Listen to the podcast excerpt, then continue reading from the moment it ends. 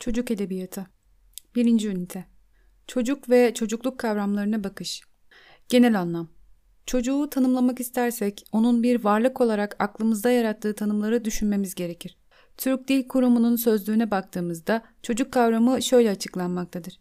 Küçük yaştaki erkek veya kız, soy bakımından oğul veya kız, evlat, bebeklik ile erginlik arasındaki gelişme döneminde bulunan oğlan veya kız, uşak, genç erkek, büyükler arasında daha az yaşlı olan kişi, büyüklere yakışmayacak daha çok küçüklerin yapabileceği gibi davranan kimse, belli bir işte yeteri kadar deneyimi ve yeteneği olmayan kimse.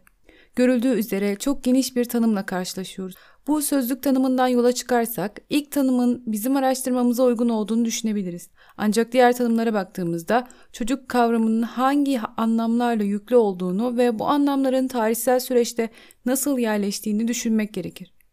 Küçük yaştaki erkek veya kız, soy bakımından oğul veya kız, evlat, bebeklik ile erginlik arasındaki gelişme döneminde bulunan oğlan veya kız uşak tanımı bizim aradığımız tanımdır ama yine de tam değildir. Çünkü bu kavram süreç içinde oldukça farklı anlamlar yüklenmiştir. Genç erkek tanımına baktığımızda genellikle kızlar yakınlarında bulunan genç erkekler için çocuk tanımını kullanırlar.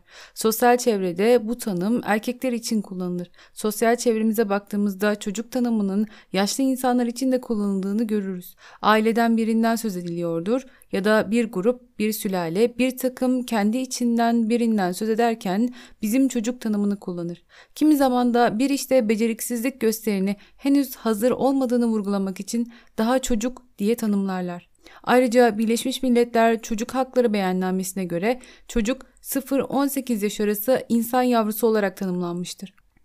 Özel anlam Çocukların bizim artık içinde yer almayacağımız bir zamana gönderdiğimiz elçiler olduğunu söyler Postman. Her kültür ve toplum biyolojik açıdan kendini yenilemek zorundadır. Bunu unutan bir kültür düşünmek olası değildir. Bu nedenle çocuk bir kültür için vazgeçilmez bir varlıktır. Çocuk dediğimizde genelde insanın 0-7 yaş arasındaki belli bir kategorisini tanımlarız. Bu tanım özel olarak feodalitenin yani tarım toplumunun çocuk anlayışıdır ve bu kategorideki insan yavrusu bakıma, korunmaya, beslenmeye, eğitilmeye ihtiyaç duyar. Çocuk kavramı Rönesans ile kullanılmaya başlanmış bir kavramdır ve günümüz açısından baktığımızda Rönesans'ın en büyük buluşlarından biri olarak tanımlayabiliriz. Hatta bu buluş Rönesans'ın en insanca olan buluşudur. Çocuk ve giysi 0-2 yaş ve beklik dönemi dışında çocuklar için ayrı bir giysi tasarımı söz konusu olmamıştır. Çocuklar dış dünyaya çıkmaya başladıkları andan itibaren yetişkin giysilerine benzer giysiler giymişler ya da üstlerine bir entari, kız erkek fark etmiyor, geçirilerek sokağa salınmıştır. Bu bağlamda bakıldığında çocukların giysili görüntüleri küçük yetişkin görünüm taşımaktadır. Bunun nedeni çocukların ayrı bir özne olarak ele alınmaması görüntülerine özen gösterecek bir durumun söz konusu olmaması, dönemine bakıldığında doğrulan çocuk sayısının fazlalığı nedeniyle bu konunun ayrı bir özen gösterilecek alan olarak öne çıkamaması olarak düşünülebilir. Zaten çocuktan beklenen bir an önce büyümesi ve yetişkinler dünyasına katılmasıdır. Dönemsel açıdan bakıldığında 16. yüzyılın sonuna kadar çocuk zaten fark edilen, önemsenen bir varlık değildi. Çünkü salgın hastalıklar, açlık, yoksulluk, savaşlar çocuğun yaşama şansını oldukça azaltıyordu.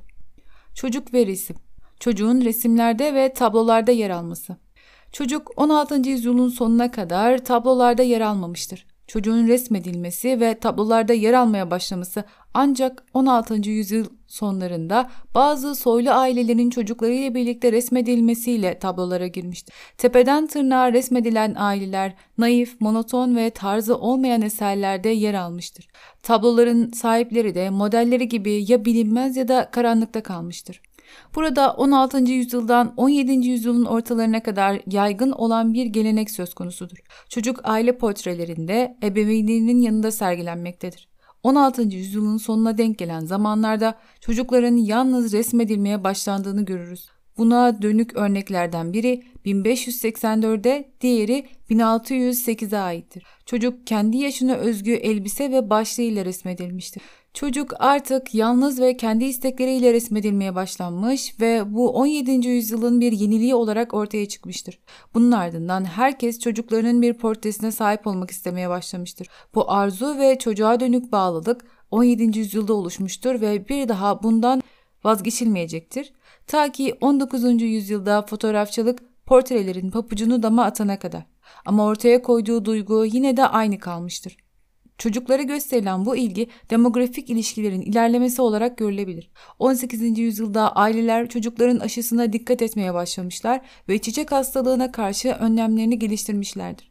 Sağlığın diğer alanlarında ve hijyen konusunda da duyarlılık artmıştır. Çocuk ölümlerinde de bir gerileme kaydedilmiştir ve doğum kontrolünün bunda payı büyüktür. Çocuk figürünün diğer adı da Orta Çağ'da karşımıza çıkmayan puttodur. Yani kanatlı küçük çıplak çocuk. Orta çağın çocuğu yani kutsal çocuk, ruhun alegorisi olan çocuk ya da meleksi varlık olan kanatlı küçük çocuk ne 15. ne de 16. yüzyılda gerçek tarihsel çocuk olarak görülmemiştir.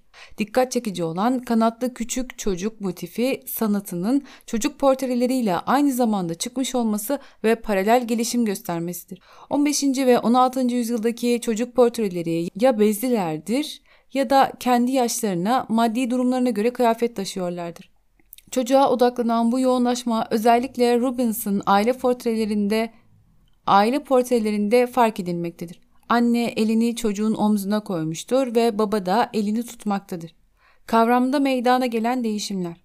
Bilimle, ulusal devletle ve dinsel özgürlükle birlikte çocukluk sosyal bir yapı ve psikolojik bir varlık olarak 16. yüzyılda ortaya konmuş ve günümüze değin gelişme göstermiştir. Ancak okuma kültürünü yarattığı ve geliştirdiği çocukluk günümüzde yazılı ve görüntülü iletişim araçlarının onu yok olmaya götürdüğü bir süreçle karşı karşıyadır.